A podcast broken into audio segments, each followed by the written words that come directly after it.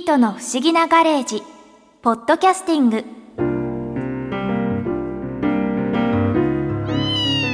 今年のハロウィン楽しかったですねこのガレージに近所の子供を招いて、お化けの仮装で脅かしたり、お菓子をあげたりして盛り上がりましたね。カオルさんの魔女の仮装可愛かったですよまたまた、私なんか眼中にないくせに、ボッコさんのミニスカゾンビばかり見てたじゃないですか。そんなことないですよ。赤くなった。ああいやその。まあとにかく今年のハロウィンはいろんな意外なことが分かって面白かったです。意外なこと？例えばしんいちさんが意外なくらいビビリ屋さんだったとか。僕そんなビビリアじゃないですよ。でも N 博士の首なし騎士とボッコさんのゾンビを見て2度も気絶したじゃないですか。あ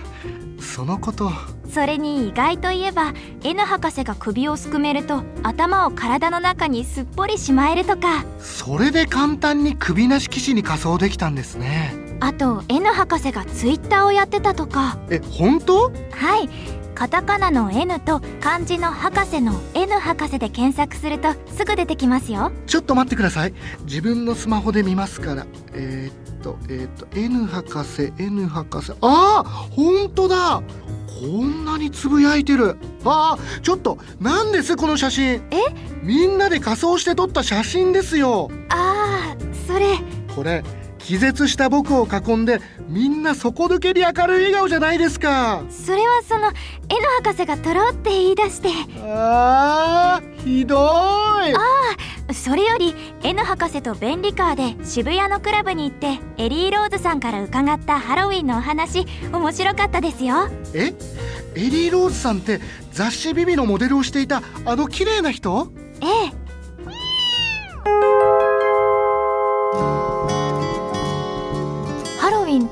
ここ数年ですごい日本で盛り上がってきてるなって感じるんですけどエリーさんはハロウィンパーティーっていつ頃からやられてるんですか？私は3歳ぐらいの時なんですけど3歳。保育園に通ってる時仮装して歌を歌ったりとか「Trick or Treat」って言うんですけどあもー。そうやって近くのお家にコンコンって行って一軒一軒回ってドア開けて「Trick or Treat」ってみんなシャウトしてでそのオーナーさんからお菓子をもらうっていう。なので子供の時からもう自然とハロウィンっていう行事がうちにはあって。って日本でやられてたん？それは日本でやってました。はい。で中学生の時私イギリスに留学してたんですけど、その時は留学先には親もいないし親離れして留学してたからパーティーにも行けずまだ若すぎるし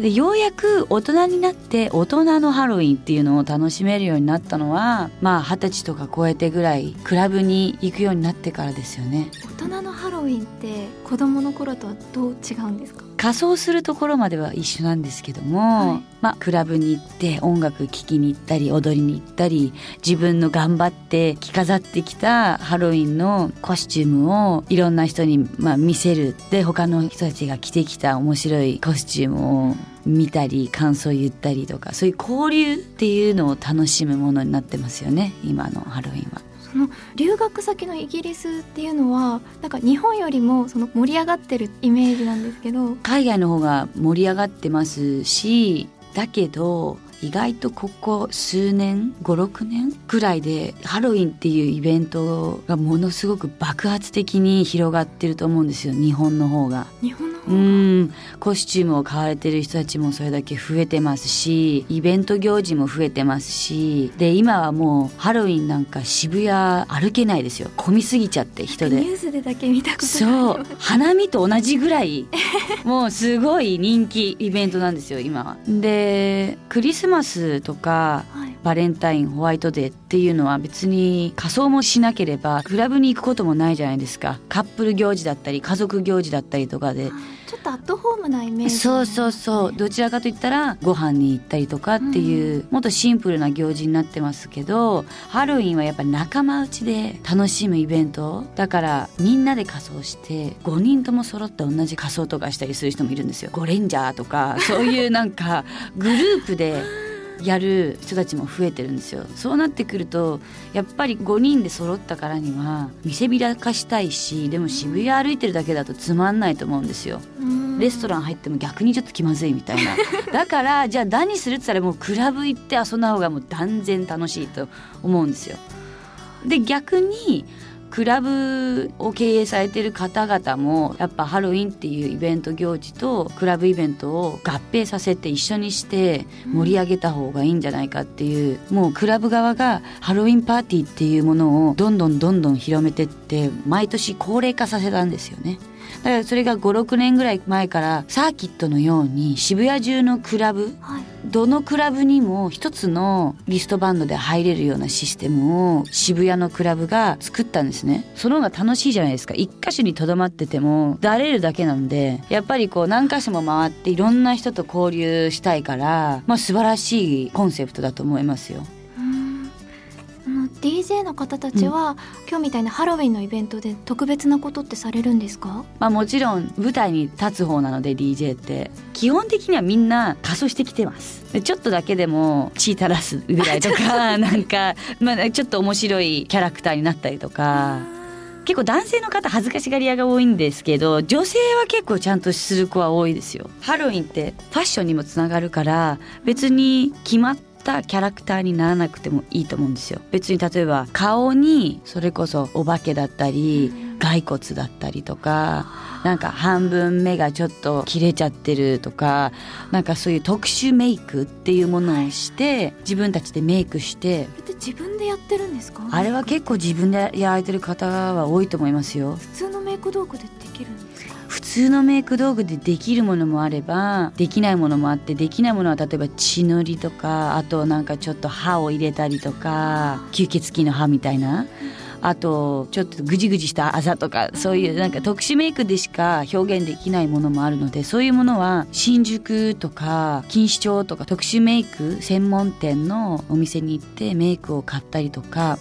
でもやっぱりもう今この時代は何でもネット東京で見つけられなかった場合アマゾンに入ってアメリカから発注して自分の家に届けてもらうっていう。アメリカのアマゾンで買うってことですか？そうです。もうアメリカってすごい発達してるし意外と日本よりも3分の1ぐらい安いんですよ。えー、すごい安いんですよ。だいぶ安いです、ね、うん。キャラクターが多いですよね。X メンとかあそういうアメリカ文化のキャラクター全てがやっぱり日本に入ってくるわけじゃないしやっぱり日本は日本のマーケットっていうのがあって売れるもの売れないものっていうのがあって基本的に日本は女の子はちょっとセクシーな格好したがる子が多いと思うんですよ。看護婦さんとかお医者さんレースクイーンとか女子高生制服着たりとかそういうやっぱちょっと日本の文化の馴染みあるコスプレっていういわゆるコスプレっていうのをちょっとセクシーに自分たちでリメイクしたり結構見ますよ渋谷でそういうセクシーな方向に持っていくコスチュームを着飾る女の子たちはね。で男性の方は割と手軽にできるものだったりボディースーツで全身タイツのなんかもじもじくみたいな人もいればピカチュウとかもう仮装っていう意味ではもう何でも OK なんですよハロウィンは。だからゴーストになってもいいし特に去年とかマリフィセントとかがすごい流行ったじゃないですか。マリフィセントってあのディズニーの魔女の映画のですよね。そうですそうです。アンジェリーナ・ジョリーさんが演じてたキャラクターなんですけどやっぱりあれは目立ってましたね、えー、うん。なのでやっぱ毎年その年の流行り、うん、映画でしたりとか著名人とかだから今年とかはきっとあの人とか出るんじゃないですか？ピコ太郎？アポペン の人が絶対に増えると思いますよ。あのパンチパーマとアップルとペン持って金色の。スーツになんかちょっとひげとかちょっと醤油顔みたいな。あれとか絶対いるいますよ。必ず一人ぐらいはいると思います